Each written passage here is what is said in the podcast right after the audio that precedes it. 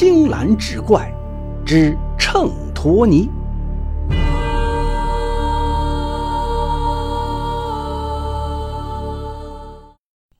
明万历年间秋的一天，泥翁在自家祖坟地旁边的一块草地上放猪。一位公子带着挑担的书童路过，这时，一个农妇在毗邻路边自家院内的枣树上摘枣，由于两臂用力向上伸张，微露两乳，被这位公子看到。公子抚掌大笑，口出谏言：“一棵树上结俩梨，你说稀奇不稀奇？”这话正被泥翁听见，是气愤不已。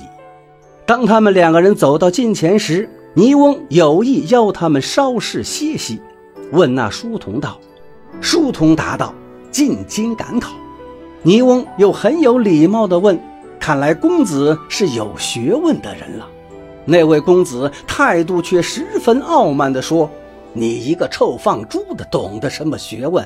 能把你的猪看好就不错了。’泥翁强压怒火道：“你有多大学问，也不能满口污语呀！缺德少教，我看你还不如我们家的猪。再看公子相貌粗鄙，满脸坑洼。”泥翁手抚祖坟龙头碑，气愤地说：“你若能考上举人，我家的老母猪也能中举。”经过泥翁一番痛斥，令那位公子是无地自容。他瞪视泥翁一眼，便拂袖而去。令人没想到的是，这位公子还真就中了科举。按照当时他的成绩，可以在州里做官，或者在京城谋个差事。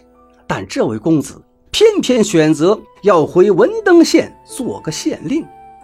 上任途中，他特意按原来的赶考线路返回，见到泥翁正在菜地干活。便大摇大摆地走过来，问道：“主官，你家的老母猪中举了吗？”泥翁闻声抬头一看，哦，原来是前不久进京赶考路过此地的那位缺德公子。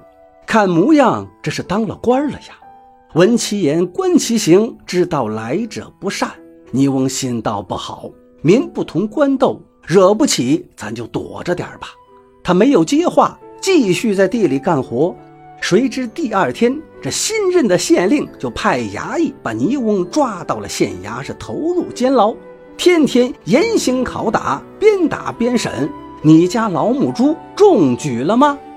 泥翁被打得遍体鳞伤，死去活来，还不饶恕。眼瞅着命在旦夕，万般无奈，泥翁承认自己狗眼看人低，侮辱了大人。现在是五体投地，请求饶恕，从轻发落。但那县令依然不依不饶，每天都要过堂审讯。审讯的内容一如既往，就是那句话：“你家的老母猪中举了吗？”泥翁认错服输，好话说尽，仍然无济于事，被逼无奈，只得是拼死一搏。他悄悄告知探监的家人，送饭的时候。带一个秤砣进来，并如此这般叮嘱一番。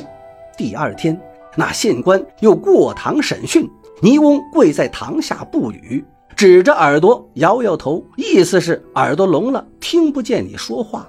县官虽令其靠前，还是听不清楚。反复几回，最后泥翁已经跪爬到了县令的桌案下。县令隔着公案伸过脑袋，又问。你家的母猪中举了吗？泥翁见到时机已到，用力从袖中甩出秤砣，猛击其头部。县官血流堂上，是当场毙命。事业衙役众人一看，忙着去救县令，乱作一团。泥翁的三个儿子趁机闯入，拼命救出了泥翁，立即是出衙逃跑。此事一出，官府大动干戈。下令对倪氏家族进行捕抄烧杀，一时间族人投亲靠友，四散奔逃。据传，他的三个儿子有两个逃至关外，一个在逃亡中失踪。